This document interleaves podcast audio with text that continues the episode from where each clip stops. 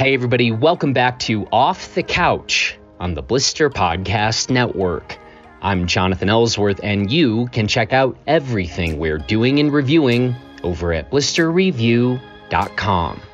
Just a while back now, I had a conversation with CTS coach Jason Koop as he was on his way to the Black Canyon 100K. And so for this episode, Jason Koop makes his return to Off the Couch following the release of the second edition of his book, Training Essentials for Ultra Running. So, in this conversation, I talked to Koop about why he updated this book.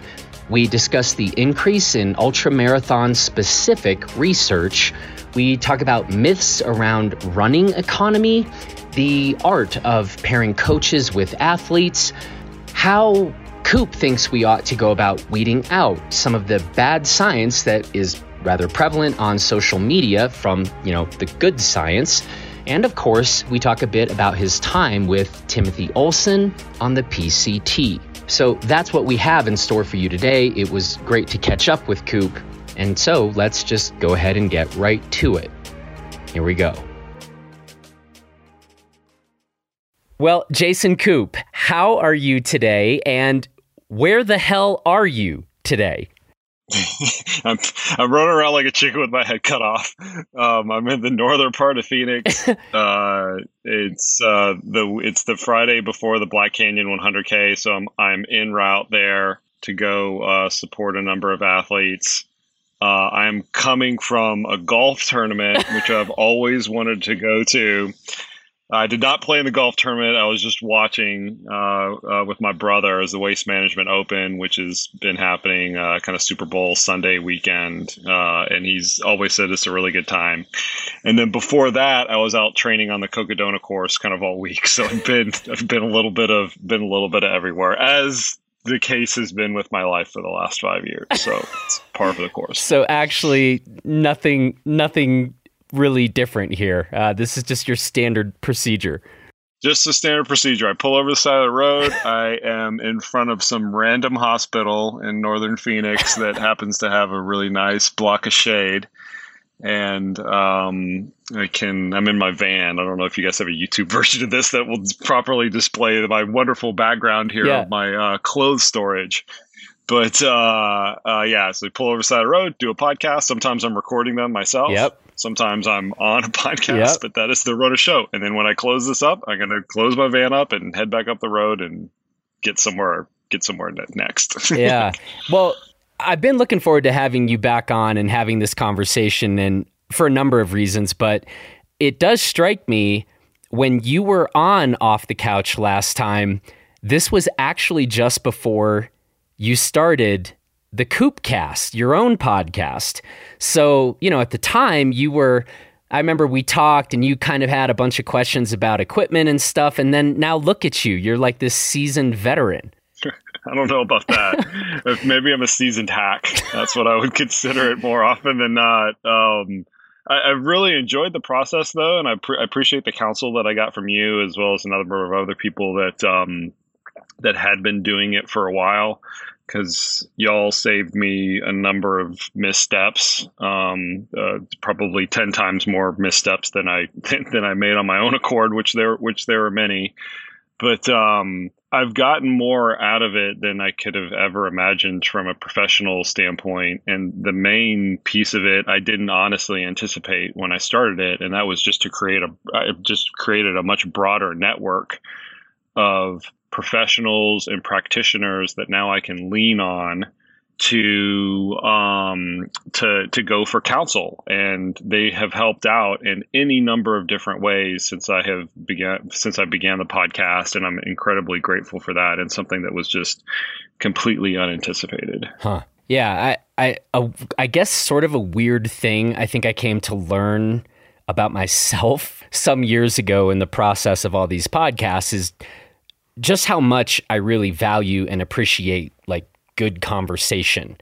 And I actually think in the scheme of things that one can enjoy and appreciate like in a human life, good conversation is quite high on the list for me. You know, it's been fun watching you get into this space and what you've been doing with it, but it very much resonates what you just said uh, with me about that network. And when you're doing good work in an area, turns out people will pay attention, they want to contribute, and I think I think the Koopcast has just become a really valued resource.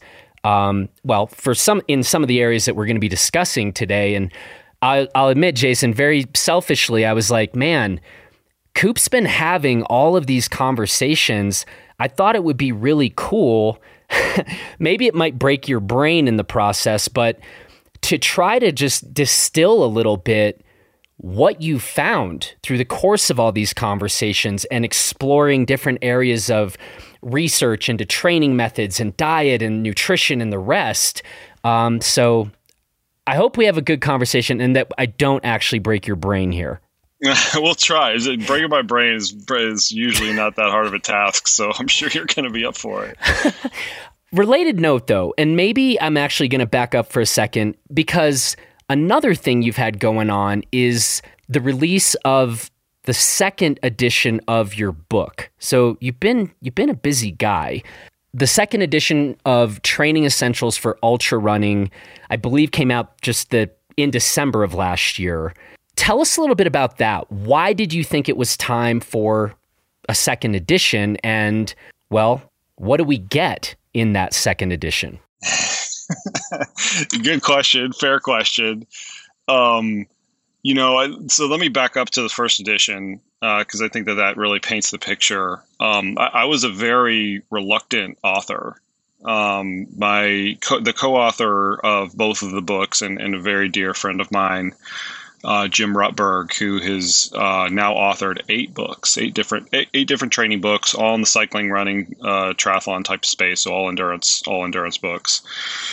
Uh, he had been cajoling me for years to do an ultra marathon book, and um, his pitch was kind of twofold. First off, is like you know you're a good coach, you know what you're talking about. You're a good scientific communicator. You're a good coaching communicator. You manage coaches. You've got a you've got this kind of like ripe combination to where you can take this methodology that you've collectively developed with the group group of coaches that you work with, and then try to communicate that to uh, to a broader audience. And the second part of his message was there was really no you know there was really no resource at the time that existed, um, and in fact. Kind of the first effort of the book, one one of the one of the themes that I, I wrote the book and I kind of crafted the content within the book with was to create something that I wanted when I first started coaching ultra marathon runners. Because when I first started co- coaching ultra marathon runners, there was really nothing to go off of outside of other people's anecdote. It was this endless game of telephone from this person did this and that person did that. And with all due respect to the people who were in the space, that's a, that's a fine way to go about it. There, there really wasn't a collective or cohesive effort. A, that's a better way to say it. There really wasn't a cohesive effort to take all of those learning and knowledge points and things like that and to synthesize it into something logical that anybody and everybody could uh, could kind of follow. And uh, so so that was the first edition of the book. And I I remember struggling very very very vividly with one aspect in particular and that was the audience um, because a book didn't exist like this uh, at the time, I, I, really had to do a careful job of not overshooting the level of knowledge with the audience that I was working with. And there, there are going to be some people out there that think I'm an arrogant prick for saying that, but I, I, I, think that that's a realistic representation of the space at the time. You know, this was 2015 when I was writing this, 2016 when the when the actual book came out, which isn't that long ago, but is kind of in ancient times. You know, I I I, had a hard time um, not too long before that, just trying to convince people that coaching was a viable option to improve their ultra marathon performance. And so,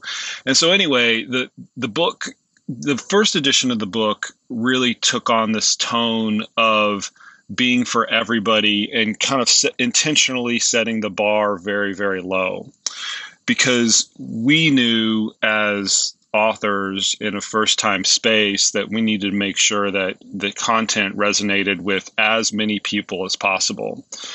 And from the get go, this is one of the things that I was very insistent on. Um, and one of the only reasons I actually took the project on myself. There, there are three big reasons that I took the project on, this, and this being one of them, is I didn't want it to end at a first edition is I wanted it to continually be iterated time after time after time again every few years. And so I knew that I didn't have to cover everything out of the gates on the very first try because I was going to come back for six years later and be able to revise all of that content, update it, hopefully make it uh, make it more sophisticated. So that's the backdrop of the first book and the second book is, is, the second edition of the book it really does fulfill on that prophecy i mean and I, I it's almost uncanny now that i look back on it how much it did because you know five five or six years elapsed in between those two and any number of things can happen but all of the, all of the things that i said i was going to do in the second edition of the book when I was writing the first edition, I actually ended up doing. I made the content a whole whole lot more technical, as more scientific research. It had two uh, PhD level reviews of the entire manuscript, and that that is not an easy thing to do, by the way to get two two PhD level reviewers to review a 500 some odd page manuscript and go through all of the scientific references, all 400 scientific references, to make sure they're accurate, make sure they're being well represented, um, and it, so the the the theme of the second book, I would say, or one of the themes of the second book, is that it's it's more technical, right? It's definitely more technical, and I think the audience is ready for that at the time. Uh, the first book and the knowledge level of the first book is kind of run have has run its course, and we needed to uh, to to up the game. The second the, the second part of it is is it's more comprehensive um, I added a whole chapter on mental skills for ultra running. I added a whole section on women's specific considerations, and I had my colleague Corrine Malcolm uh, author that particular uh, section. There's a whole chapter on environmental considerations, so primarily heat and altitude, and how to take those into account during your training. There's a whole there's a whole chapter on strength training, which in the, in the first edition of the book was basically a 500 page uh, page sidebar. So those two elements are really what's what's new. It's just more technical, and I would say it's more it's it's more comprehensive in nature, where it's touching on these areas that the first book didn't even you know it didn't re- really even spend any time on at all. Man, I think I like the fact that you said that you knew going in right up front that you're like I am not to walk into this writing project as if I'm you know, chiseling out the 10 commandments into stone and this needs to stand till the end of time, right? I think probably I mean one, that's just smart given the state of where we were in you know, in terms of research. Two, I think it takes a lot of pressure off. I, I hope that did for you, kind of knowing like I don't have to try to do everything right now. But it's funny, while you're talking and you're talking about, man, six years ago in endurance sports and activities and, and certainly ultra running, it is uh, interesting for me to think about when I'm talking every week to different runners, how frequently it is still the case that people come on and they're like, yeah, I didn't know ultra running was a thing. I, I didn't know like that existed, right? Pretty soon, like let's fast forward another five to 10 years from today that's not going to be a story people tell, right? This represents a specific point in time still where, right? 10 years from now, no runner will say, like, yeah, I got into this. I just started running a long time. I didn't realize other people did it. So maybe that's just to underscore what you're saying about like six years ago was still a very nascent period in ultra. Well, so the way the way that I relate it in the book is through the lens of the scientific literature. so when I when I there's a graph in the book that illustrates this quite well um, in one of the early chapters. When, when I first started working with ultra runners, and granted that was in kind of the early two two thousands, so ten years, just say ten years, ten or twelve years before I wrote the book, there were exactly six papers published that year. I think it was 2002 was hmm. the was the data point that actually took for so six six papers. You do an entire PubMed search on the combination of ultra marathon, ultra running, ultra endurance. Six papers actually come up from uh, from that year. You fast forward to now, and there's somewhere on the order of let's say just say 150 and 200 that, that fit that kind of search criteria. Um, so 15 year time frame. And this is just within the scientific literature, which tends to lag behind everything popular, right? And um, uh, it's getting to the point where I think that we can look at the research landscape and start to draw some really and really start to draw some reasonable do's and don'ts directly related to ultramarathon. And we, we couldn't do that five or six years ago. Um, in fact a lot of the methodology that i've you know developed over the years has been beg borrowed, and stealed from the more traditional endurance sports, cycling, triathlon, and uh, uh, Ironman triathlon and, and, and marathon running. And I've been criticized actually fairly heavily for that uh, over the course of my coaching career from from from for adapting those certain certain parts of those of those principles. But now I think we can kind of look at the the landscape that's very specific to ultra running and, and at least preliminarily start to draw out some do's and don'ts. And one of the one of the fantastic pieces of that is this uh, framework for ultramarathon performance by Guillaume Millet, who was a contributor to the audiobook version uh, of my book, and he's he's been on my podcast. He's an ultramarathoner himself, and he's the first person right around 2012 is when he developed this.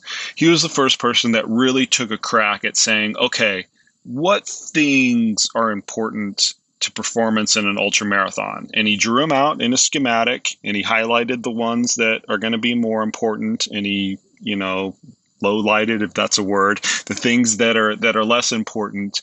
And we're starting to get the research that backs that initial guess at the framework up. We're starting to look at the components that are more important, say, yeah, that's actually correct. It looks like these aspects are more important.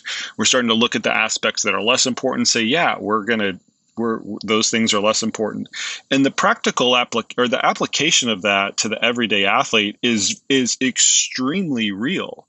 Meaning, if you're if me as a practitioner, I'm absolutely going to look at that framework and say, well, I'm going to do more of this because it matters more, and less of that because it matters less. Here, here's a great, here's a very, here's a really good example in the marathon world, and this is this is very topical because of Nike's Breaking Two project and all the carbon fiber plates that start showing up showing up at shoes. Running economy has kind of been the king and queen maker in elite ultra marathoning. Everybody's got a super high VO2 max, the the running economy has really been the big thing, and that was brought to light by the Breaking Two project because they're trying to do all of these things in order to minimize running economy, in order to make that that running economy variable as effective as possible. They're putting them in a draft formation, and they're using these carbon plated shoes and all of these different tricks, essentially, that are all aimed at this one variable, running economy.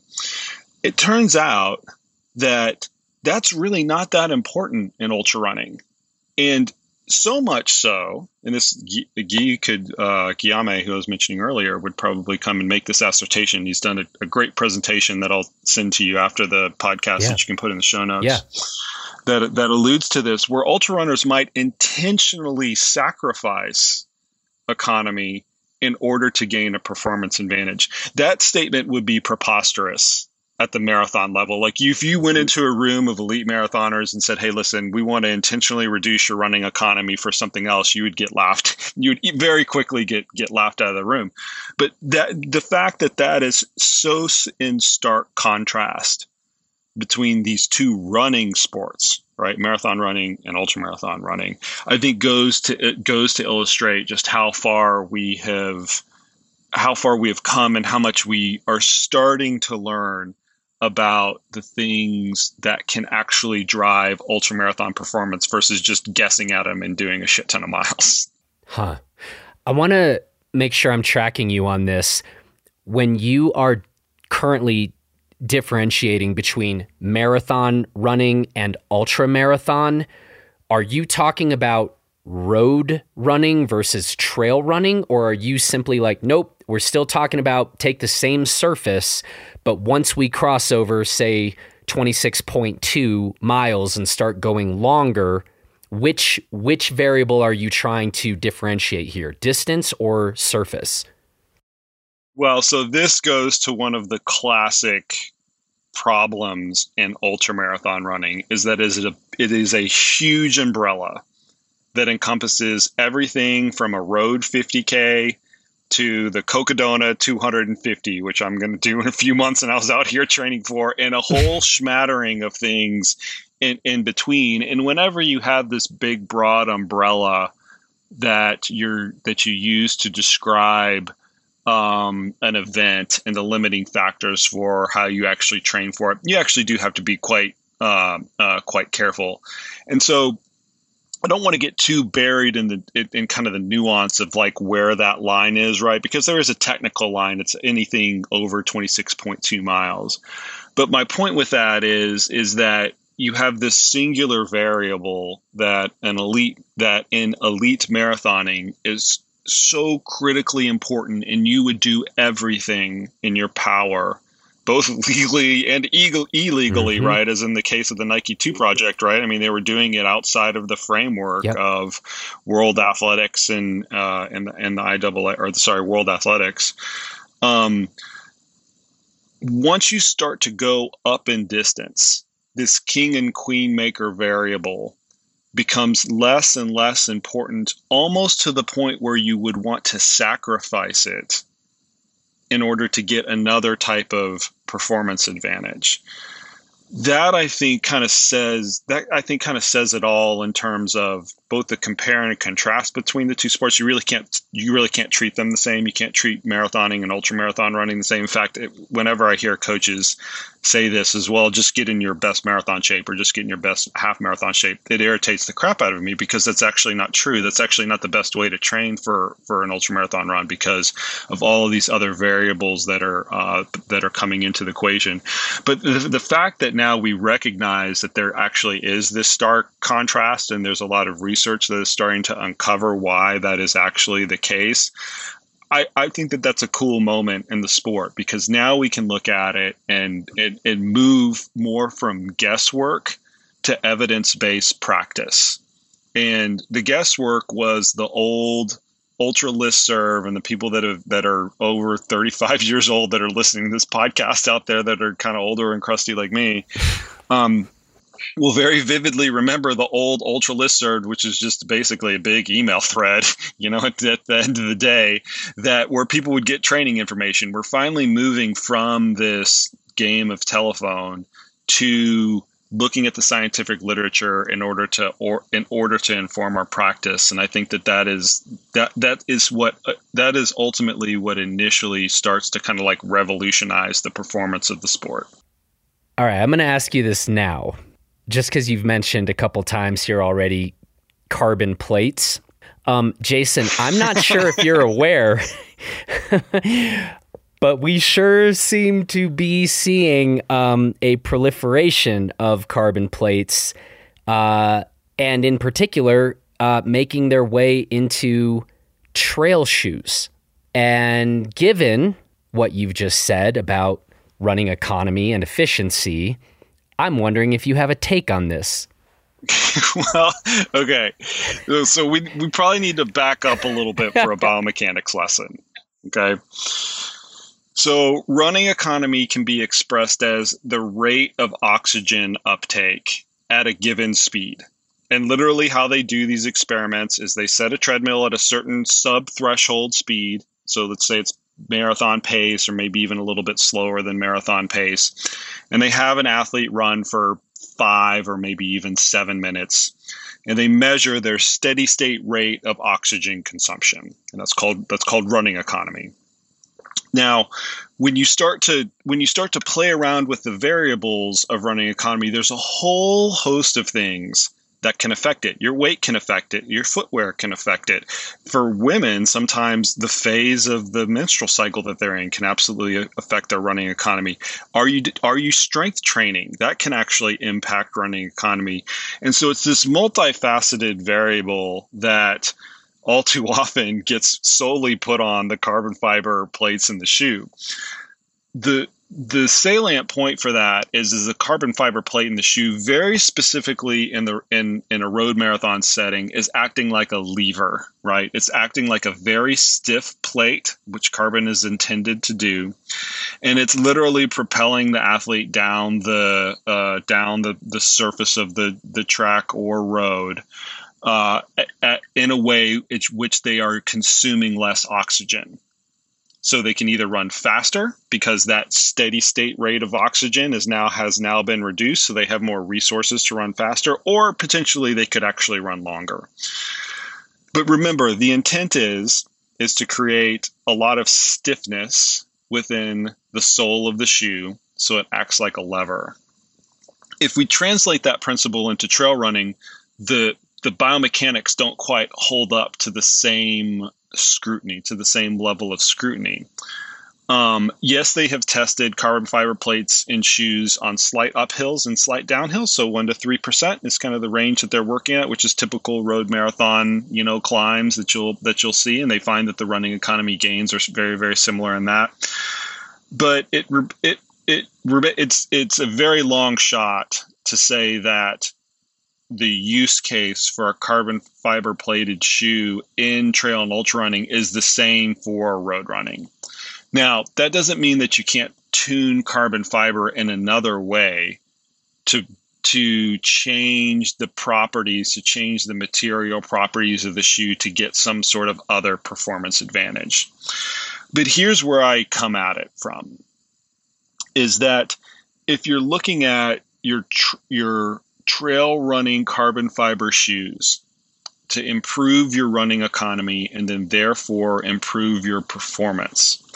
You're probably barking up the wrong tree, save for a few very rare circumstances. So, a race like the American River 50 or a very flat, you know, bike path type of uh, type of course where you might actually wear road shoes anyway um, because running economy, it's as it turns out, is not all that important in ultra running.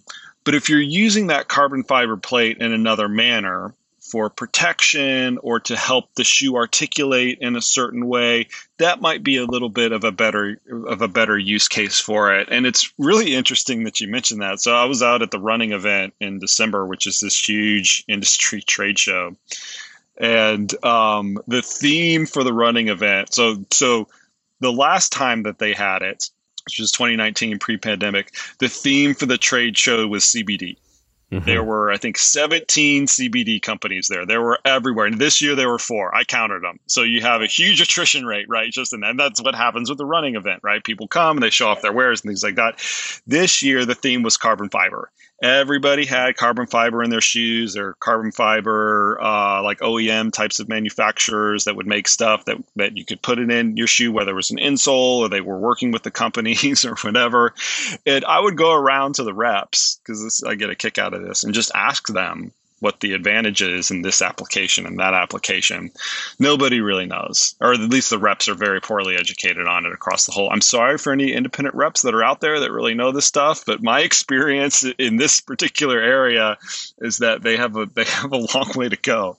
Um, so I, I think that the use case for trail running it's going to lag behind that of road running just because you can't recreate that Nike Breaking Two project. That was a lot of money that they threw out that with a very very specific specific purpose and it kind of set the world on fire. I'm grateful that I lived through that and I got to see it and I got to see it almost kind of through the inside. You know, I had Brad Wilkins, who was the chief of the whole project on my uh, on my podcast, yeah. and um, uh, uh, but I think that the use case in trail running it needs to get flushed out a little bit before we before we start to make the same or we start to have the same euphoria with how they're how it's going to revolutionize trail running in the same way that it has revolutionized road running and track running, which it certainly has. I think we're going to look back at that back at this and say this was definitely a performance inflection point uh, that that that that happened in the space. I don't think that that's going to be the case for for for trail running in the near future.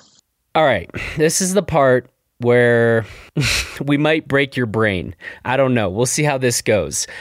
There's kind of a dual question that I'm interested in in asking you given the continued research that you've been doing both for the second edition of your book but also in your ongoing podcast conversations. I want to hear from you. Here's the dual part. What you think are the most interesting and exciting areas of research, whether those are currently in, say, areas of training or diet and nutrition. And then the kind of related question is, and this is, I actually, yeah, this is a hard question, I think. Can you separate that from just what you personally, where your own personal interests happen to currently lie, right? Like, man, here are some of the different pockets of really active research, and this is going to be interesting and it's emerging. But you yourself are over in this little corner for reasons maybe you can articulate. Here's where you're currently really invested. That's my two part question, I guess. Let me start. Let me start with the second part first, because this gets to the heart of an aspect that um, that I, that I'm really passionate about with coaching. So I'm not only a coach; I also manage and mentor a, a group of coaches at CTS.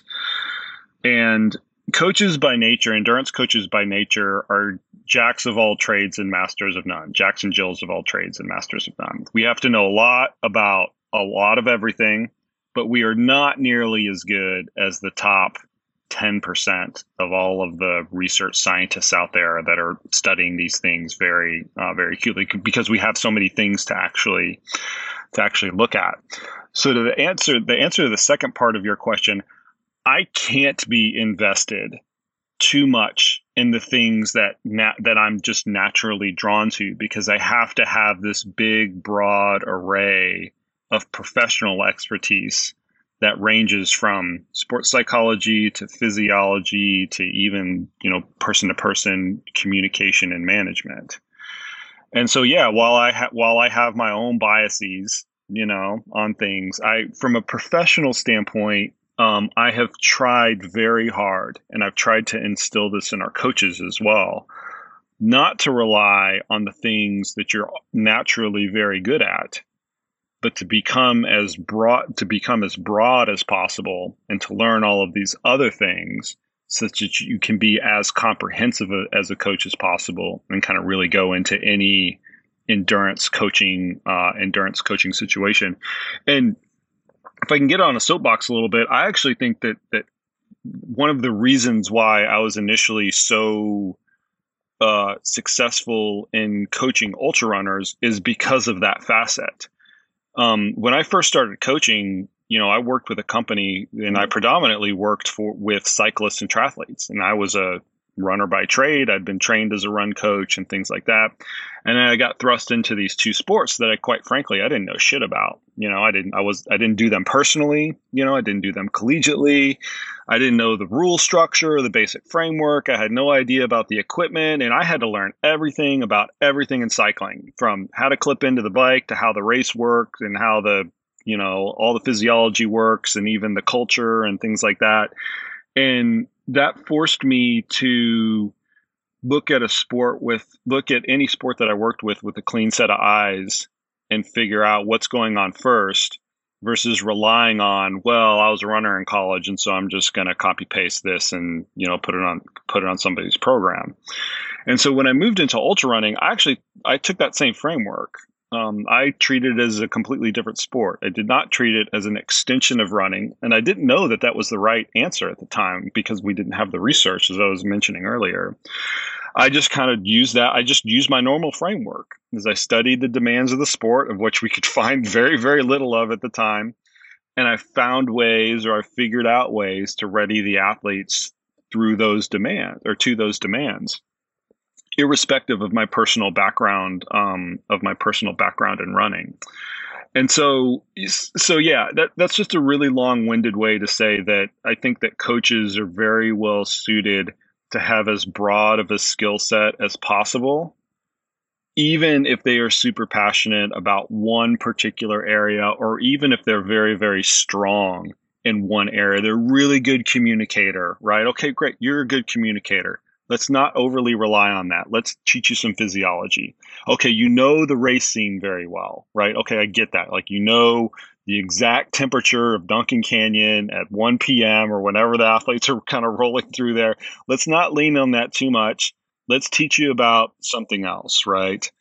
Um, and so my interest, my my kind of interest as, as a coach, really run that entire really run that entire gambit of trying to figure out anything and everything about subjects that are as far and broad as sports psychology to physiology to uh, you know the menstrual cycle for females hydration nutrition you just kind of name it because i view it as critical within the within the job scope that i have to be proficient at at, at all of those things given that you just said you got to kind of pay attention to well everything if you could just help us from what you're seeing help us identify those areas where it's like, wow, these are really active areas of research, or we are coming up with really interesting new findings, pretty, say, concrete findings.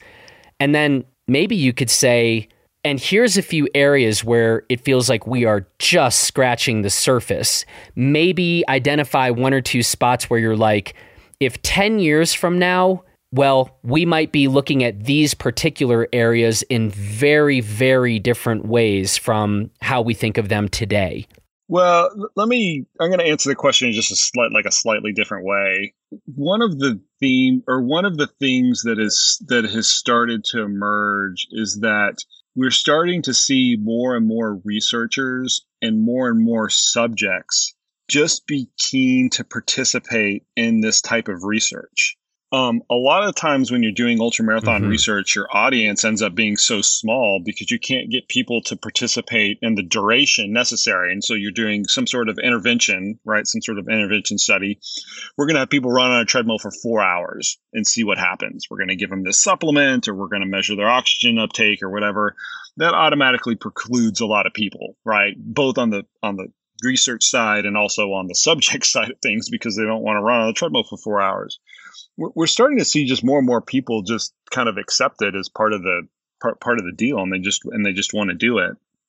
And so that opens up because we now have greater accessibility to researchers and, and athletes that will want to that want to participate in this research to do a lot of the same things that we've done in sports science for years. We're going to look at hydration. We're going to look at carbohydrate intake. We're going to look at you know how gait patterns change and things like that um, those things have been done over short scales uh, over the traditional what i'll call the, the traditional endurance events the fact that they're now getting kind of like repopulated or reproduced into a longer setting has just been a theme that i've seen uh, emerge where literally they're taking either the exact same intervention or the exact same protocol they're just doing it for a longer period of time and um, uh, and and seeing what happens. Um, the other thing that I think is re- that's really interesting that is not quite as clinical, it's a li- but it's a little bit more practical, is that the the hardware that athletes have access to is getting so small and very accurate and very accessible that we're starting to see just this mass spread adoption of wearable devices that can capture a whole host of things. And being able to filter down that whole host of things into the into the practical ones i, think is I think is the next great skill for athletes and coaches out there. The fact that you can measure everything and anything at any one particular moment in time and all of the time with a reasonable degree of accuracy, anything from body temperature to heart rate variability, making sense out of all that data takes a I, I think that that takes a very keen eye from a coach and, and, and an athlete so that's not necessarily a, a, research theme. That's more of a theme within the space um, that I've seen over the pa- over the past few years. That that is both interesting yep. and infuriating, if I'm being honest, at the at at at, at the same time. But yeah. but ultimately, I think it's cool. Like we get these things in athletes' hands, and I was kind of privy to the power meter revolution in cycling um, in the early 2000s, and what a big difference that made in our uh, in our in the information that we can gather uh, on the cycling side of the house and for cycling events. If there is some anal- analogy to what we're seeing today, it would be that is that we have these pieces of technology that are so accessible that can be widely distributed, and you can get all this data in mass and then ultimately make sense out of things to to improve athletes. I, I hope that that's a that's a long term kind of consequence of all these uh, of, of all the wearables that are competing in the space right now maybe this is a related question, but hearing you talk through this, um, and again, coming back to, I guess, this question of there are all of these di- different areas of research, and there probably are an increasing number of voices out there, right? Telling people how they should be eating, how they should be training, and the rest. How do you go about trying to sift through and figuring out which voices or which resources you can trust? That is a really good question um, we actually just brought the there's i think that there's a mole in our coaching group because it seems like every time we have some you know we, we meet every week as a as a coaching group kind of all 15 ultra runners of us ultra running coaches of us and we bring up any any number of things. And inevitably something pops up either in a podcast interview or on social media that's like an exact copy and paste of what we just spoke about. And so I've always thought there's this mole inside of our coaching huh. group that's like leaking. Not that it's like top secret or anything like that, but it's just so weird. But anyway, we brought this up with our coaching group just uh, just just just last week because it is it is very very difficult and um you know social media has um has allowed a lot of individuals to really punch above their weight in terms of expertise. Uh, it really is a loudest and slickest person kind of wins, and very unfortunately so. A lot of the good information gets pushed down to the bottom, uh, either algorithmically or intentionally, and a lot of the, the shit information kind of rises um, rises to the top. Um, I've curated uh, my own Twitter list, and I'll provide that in the show notes. It's yeah. publicly available. I don't mind. I don't mind sharing it. Um, but I'm very, very selective about it. Um, I will follow people for you know weeks and months before I'll put them on this one kind of on this one uh, one one particular list uh, uh, uh that I use.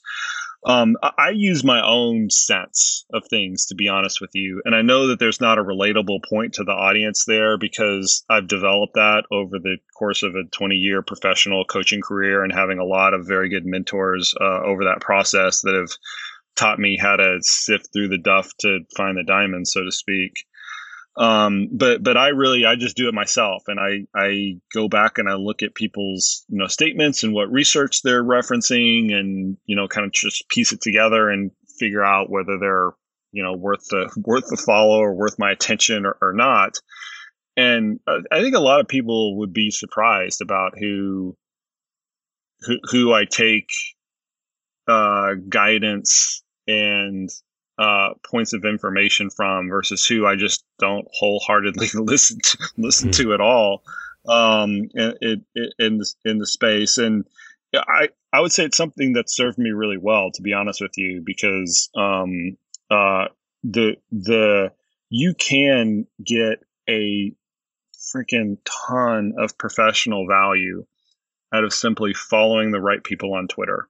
I mean, immensely. I mean, I used to have to, I used to tell our interns to do this is to get all of the physical journals, cut out the articles that were appropriate and bring them to the conference room. And every Wednesday, we would kind of pour through them. It was a very laborious process to kind of go through all of that. Now that we've got a lot of that in a digestible format literally at our fingertips and researchers can not only spread the, the research but also some more of the practical pieces that don't get into the that don't get put into the research papers in mass format is actually quite quite powerful but it is not an easy process. Um, I feel I, I do feel a little bit bad for the lay men and women out there that are trying to navigate this space particularly on social media, trying to find advice for people because trying to find advice from the right people because it is not an easy area to navigate. People who write very well and are eloquent in speech oftentimes get a little bit too much credit for their knowledge set. And a lot of the real experts who are not who, who just don't happen to be good communicators for whatever reason don't rise to the top. A, a, very good example of that, you know, we started out talking about my podcast is with my podcast. I bring on a lot of eggheads, hmm. you know, people that mm-hmm. don't normally give interviews and things like that. And some of them are great communicators. They're clear and they're concise, and I can just let them run with the topic, and everybody understands what they're going through. Other ones are just not. Yep. And then that's on me as the host to try to bring out the right information and stuff like that. When you turn that into the social sphere, you can kind of see what very easily happens is, is you just see the people who communicate well, not necessarily the people who have the, the, the right, the right information. And so, um, and so anyway, I don't honestly have like, uh, you know, outside of a few of, of, of, my like bullshit detection, you know, o meter. um, I don't have any.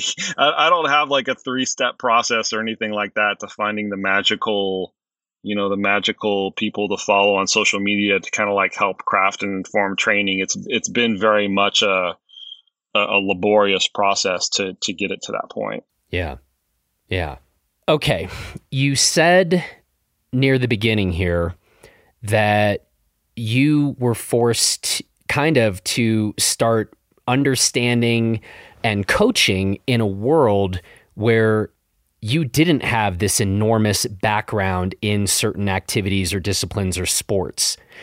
And to be very honest, I like that doesn't exactly bother me. I think that there are there's something to be said at least sometimes with certain people where almost coming in with a bit more like a blank slate can actually lead to, um, well, you're coming in without certain formed biases and prejudices, and that can lead to a really fruitful new findings, and and and it creates a kind of openness, right? Necessarily.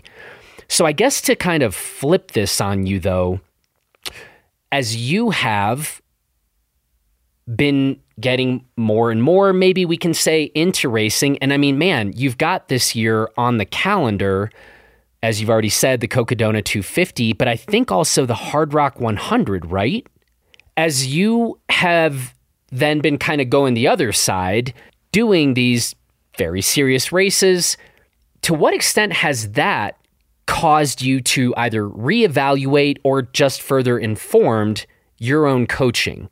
Uh, you know, to to be honest, not a lot. Gotcha. Um, I, I, I, wholeheartedly realize that I'm an N of one, and I would never in any way like transpose the training that I have done for myself onto my athletes. Uh, so it's actually quite the opposite. Where if I do the Hardrock 100, or I've done Western States, I've done Badwater, I've done Leadville, you know, I've done all, you know, all these things. I try very deliberately to not draw on those experiences, save for very specific situations. And they're mainly like tactical, organizational. Here's how the race flows. Here's a key you know climb or it's really cold on this cold or something like, like those kind of those kind of things when you've experienced them are are, abs- are kind of absolutely absolutely um uh, absolutely valid.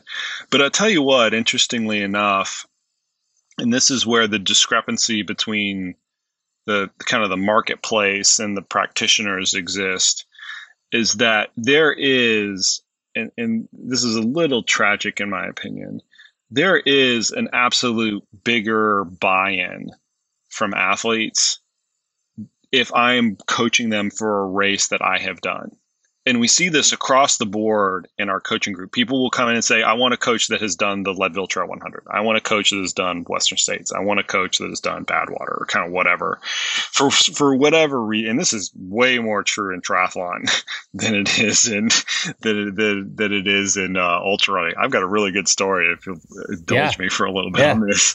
Um, but but for whatever but for whatever reason, very unfortunately so in the marketplace having done those races is extremely important to the consumer because it's one of their kind of like proof points. But I can tell you as a practitioner, all of the information is out there. And if anything, having done the races shouldn't bias you on the process and you have to do a really good coaching job so that it so that it actually doesn't if you and here's my telltale sign is if uh, the coach is using a lot of i statements well, when I did the Western States 100, this is what I did. Well, when I got to Robinson Flat, this is what happened. Well, when I got to the river, this is what happened.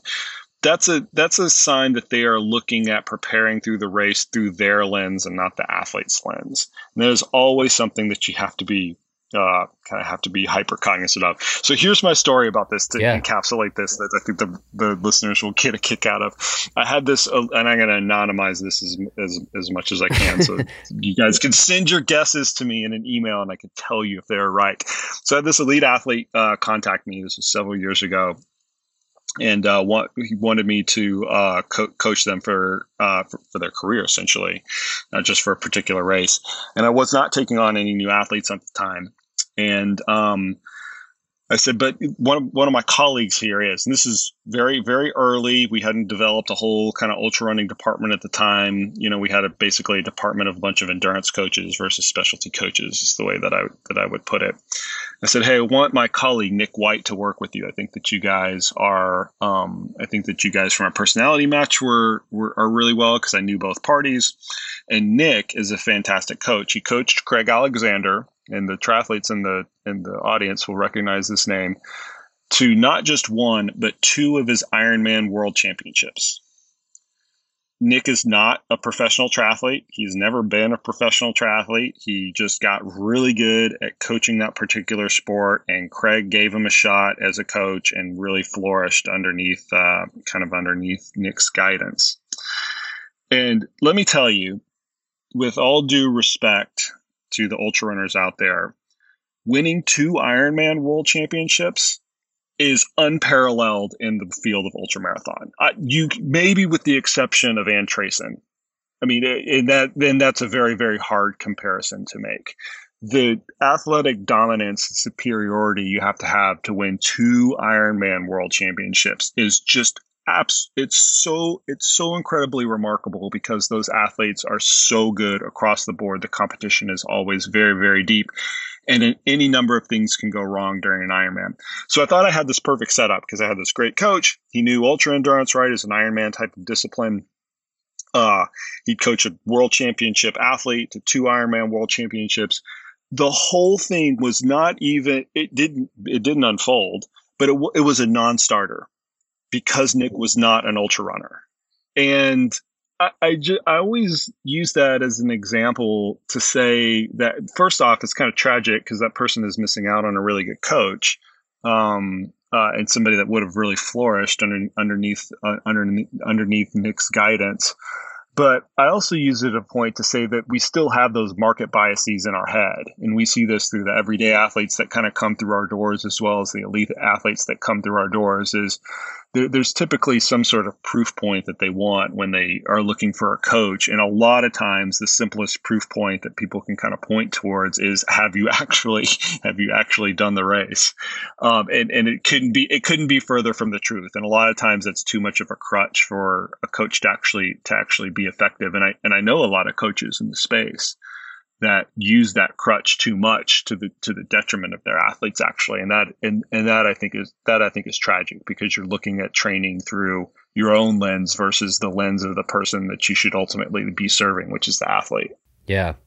You know one little trick I've sometimes used along this line Um, to me, it sometimes helps move, like, say, the analogy into a different sport. So if you're talking about triathletes or if you're talking about ultra runners, like, bring up a different sport, as in, say, okay, would you say that Michael Jordan is either the greatest basketball player of all time or certainly one of the few in consideration to be the greatest basketball player of all time. Usually the person will say, sure. Then you say, well, then would you expect Michael Jordan to be the greatest basketball coach of all time? And pretty quickly, I think people will be like, well, no. And then it's like, all right, well, but this is the move you're doing in your own sport, right? Like nobody regards Michael Jordan as the greatest basketball coach of all time. So I don't know. I've I, i have sometimes I don't know why it is. I, I can relate to slipping into what you're talking about, that mistake of like, well, I want my coach to have run these races or to be to have been like one of the greats. But that just seems like maybe we're making a category mistake there. Well, I mean, I can tell this. I can tell this through the lens of our um, of our athlete services director Dominic, who he he his his role in the company is to literally ma- he plays matchmaker between the incoming athletes and the coaches, and so he's constantly looking at new athletes coming in the door. And he's matching them with one of our coaches. He'll do that between fifty and hundred times a month, so he gets a lot of repetition playing this yeah. matchmaker. He's been doing it for like eight years now. He's probably the most skilled person in the world doing this in, in, in a in a commercial setting he he he says you have to thread the needle. You have to thread the needle between allowing the athlete to like have a little bit of that cake of working with a coach that has done XYZ event because it's part of the buy-in process. And the buy-in process is so incredibly important for the initial especially the initial coach athlete um, uh, uh, communication the only times he really kind of like stomps down on that is when it's a clear, he knows it's going to be a clear mitch, mismatch. He knows our coaching staff very, very well.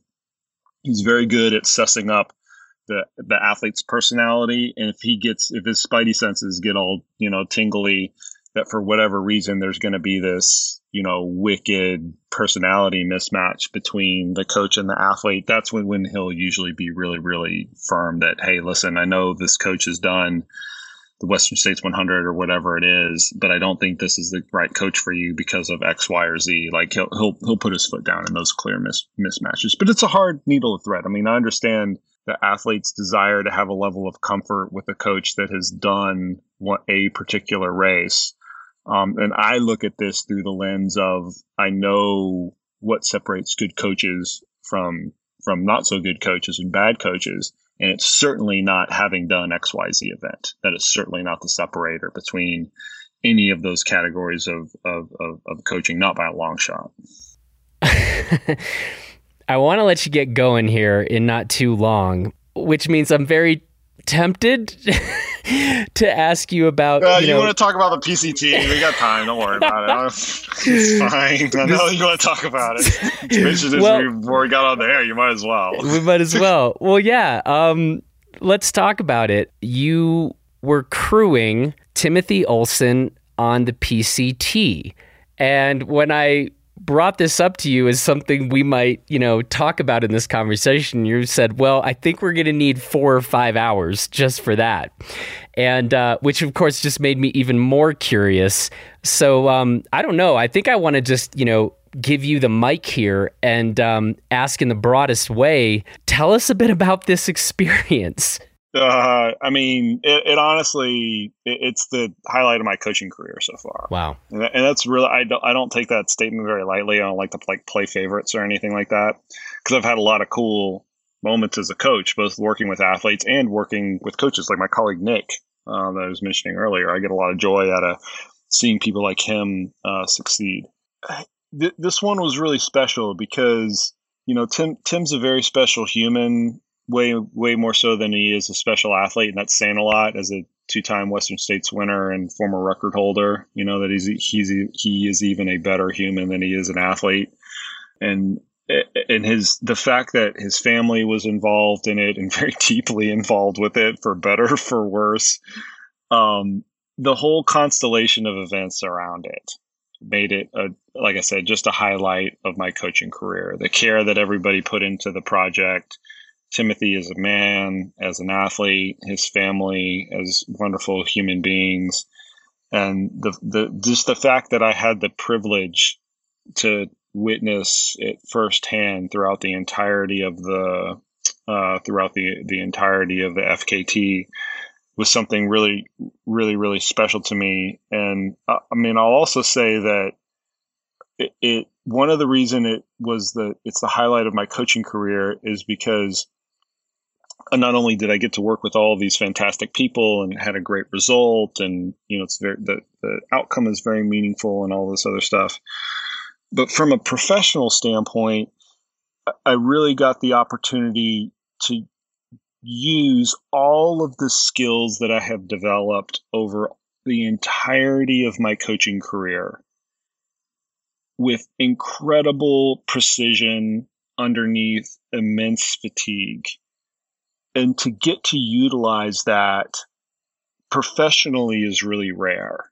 Most of the time, I'm behind my computer, I'm answering emails, and yes, it's special to answer emails and to analyze training files and to design training programs and things like that. But to have this big, you know, magnifying glass put on your profession, and that magnifying glass being the audacity of event, how hard he was going, how critically he was relying on me for certain things, how critically the family was relying on me for for certain things, and like I said, just how, how precise I had to be with all of the areas of support and counsel that I was giving him. I'm just really grateful to to to like test myself professionally with that uh, with that type of opportunity because you don't really get to get to do that in my line of work, right? I mean, it's just such such a huge pressure pressure cooker when you're doing that when the information and the counsel that you're giving somebody can kind of like make or break the project you know i mean yeah tim's got it he's absolutely got to run the whole thing but you know if i screw up you know the the project goes down the tube if i pack a bag incorrectly and i forget you know whatever those penalties for failure end up being you know end up being quite big. So it was a super cool project. You know it kind of blew my mind seeing the athlete compete day after day after day in those con- conditions just kind of like turn himself inside out and then just do it again the next day then turn himself inside out the next day turn himself inside out the next day. Um, but just so many facets of it were so neat. Um, I can't really I can't really pinpoint one of them, but the whole theme of it is is just professionally. It was really uh, it was just a really me- meaningful experience to to me to, to be a part of that and play a small part in the whole uh, in the whole success of that project. Yeah, that's really cool. And it's really interesting to hear that be your answer or kind of a bit of a summation of that experience, given that when I asked you how has running your own events informed your coaching? You're like, yeah, not really, didn't really change much. But coaching in that kind of, um, what's the right word? Well, very real situation um, where maybe we could say this was a bit of putting coaching into a bit of a petri dish or something. That makes actually a lot of sense given kind of everything else you've said you know, in this conversation. And um, yeah, a high stakes coaching environment. Yeah, and once again, that's really rare, I think, in endurance coaching because most of the time endurance coaches are they're they're they're they're planners and organizers and designers of training and yes they provide a lot of counsel like outside of the training x's and o's it's absolutely a big big part of coaching. But very very infrequently do you have to meld all of those and and have the element of it unfolding in real time. Yeah. I think that that's the that that's a big element of this that that shouldn't go understated. And you know, this is my fourth time going across the country in some form or fashion with, with athletes. And one, one of the successive things that I've learned across each one of those times is that when you do have to react in real time and provide ga- guidance and counsel and support and things like that, there's not a, you can't just react to the situation. You do have to have a level of planning that kind of goes into it. And i'm just i don't just mean like bring four gels to this rendezvous point right?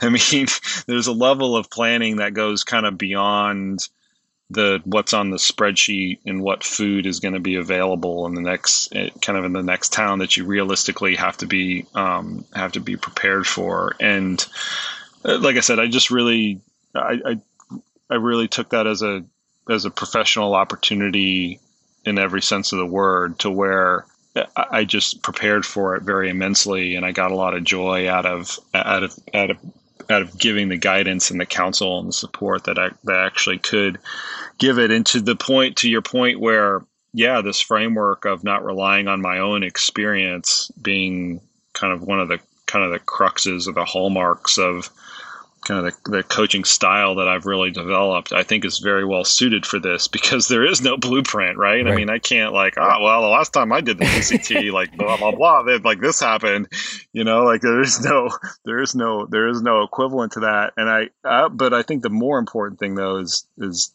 is funny as I'm trying to be with that analogy, is that when you're in these types of projects, it puts a heightened focus on you have to focus on what the athlete is doing. And that sounds like a no shit statement, but literally how this unfolds is is your day is hard too. I'm driving my van around in the middle of nowhere. There's no cell phone service. It's 95 degrees. You know, I'm frustrated and tired and sleep deprived and blah blah blah blah blah blah blah. And so if I'm looking at the PCT through my lens, yeah, it's a freaking it's a hard work day, you know. But Tim's day is 10 times harder. And it's always 10 times harder. And if you have, and I've always, the way that I've always approached this, is if you have this keen awareness that the athlete is always first, you'll never transpose your day onto the athlete's day because what they are going through matters the most. And this was one of those projects where it's very easy to get caught up in your own stuff and bitch and moan about how hard your day was or kind of whatever and lose scope of the fact that somebody's running you know 50 miles a day over ridiculously difficult terrain for, for, for 51 days and it's far harder than you sitting on your butt in your van trying to figure out where the next gas station is or whatever trivial thing you're doing. Yeah huh Jason, we could keep this going for a while. I definitely have not exhausted my list of questions, but um, I, I, do want to let you get going. Um, what are your preferred places or ways for people to get in touch with you or just to check out what you are up to these days, though it is a lot? well, it, Twitter and Instagram, I'm pretty. Uh, I, am not the most uh, I don't have the most voluminous posts on, but I do try to stay pretty pretty active on that when I can kind of tear myself away from coaching and crewing at events and things like that. So you can definitely find me there. Um, the book is available on Amazon. I've had a number of pe- people that want to buy it directly from me because they think that that's better, and you're more than welcome to do that. But really, honestly, like I wanted to make the book as accessible to as many people as possible. That's why I created an audiobook. That's why I did a Kindle version. That's why it's available available via Amazon for 20 bucks and yeah. usually 20 bucks depending upon how they're pricing it at the time or 40 bucks on my website or whatever. But um so you can so go wherever you want to. I think it's a great it's, I obviously think it's a great resource for athletes, but I do think that it's a a great work and it'll stand the test of time and see a third edition, fourth edition, and and, and a fifth, fifth edition. So hmm. either one of those channels, either the social channels or the books, are just a great way to to to learn a little bit more about ultra running and kind of what I do as a profession. Yeah. Well, hey man, it's good to connect again, and um, just keep doing what you're doing. And uh, it's been really fun to watch and listen to some of the conversations you're having, and uh, it just really does feel like um, you know you're an important voice, just kind of continuing to push our understanding of these things forward. And the fact that you um, don't exactly shy away from a good debate. Um, I think these are just all really valuable contributions. So, um, yeah, I guess I can just close by saying thanks. You're you're welcome. Yeah, I def I don't mind speaking my piece. no, you, know, you don't. You, the one thing about being super blunt is everybody knows where you stand, mm. and if there's no ambiguity around where I stand, I think that that's great. People, people, there's no li- lines to read in between. Because I'm super blunt about stuff. Yeah. so, you know, the people like that or people don't. That's just the way I am, and you know, I'm a, I'm a grown adult, and I can do what I want to at this point. yeah, exactly. Well, hey, and uh, I guess I should say, um, hope things go well at Black Canyon, and um, yeah, shout out to everybody uh, who is going to be at that race and running it and helping out and the like. So, hope that proves to be a good event. Yeah, thanks. I'm. I always look forward to it. It's a great course, great racing organization. Jamil and the team over at Aravaipa are fantastic. They put on one of the best running shows on earth, in my opinion. And uh, yeah, I'm looking forward to it too. Excellent, man. Hey, you take care. We'll talk to you soon. Thanks, Jonathan. Well, that's it for this edition of Off the Couch. I want to say thanks to Jason Koop for the conversation. Thanks to the strikingly handsome Justin Bob for producing this episode. And from all of us here in Gunnison and Crested Butte, Colorado, please take good care of yourself and everybody else. Please keep moving forward, and we will talk to you again next week.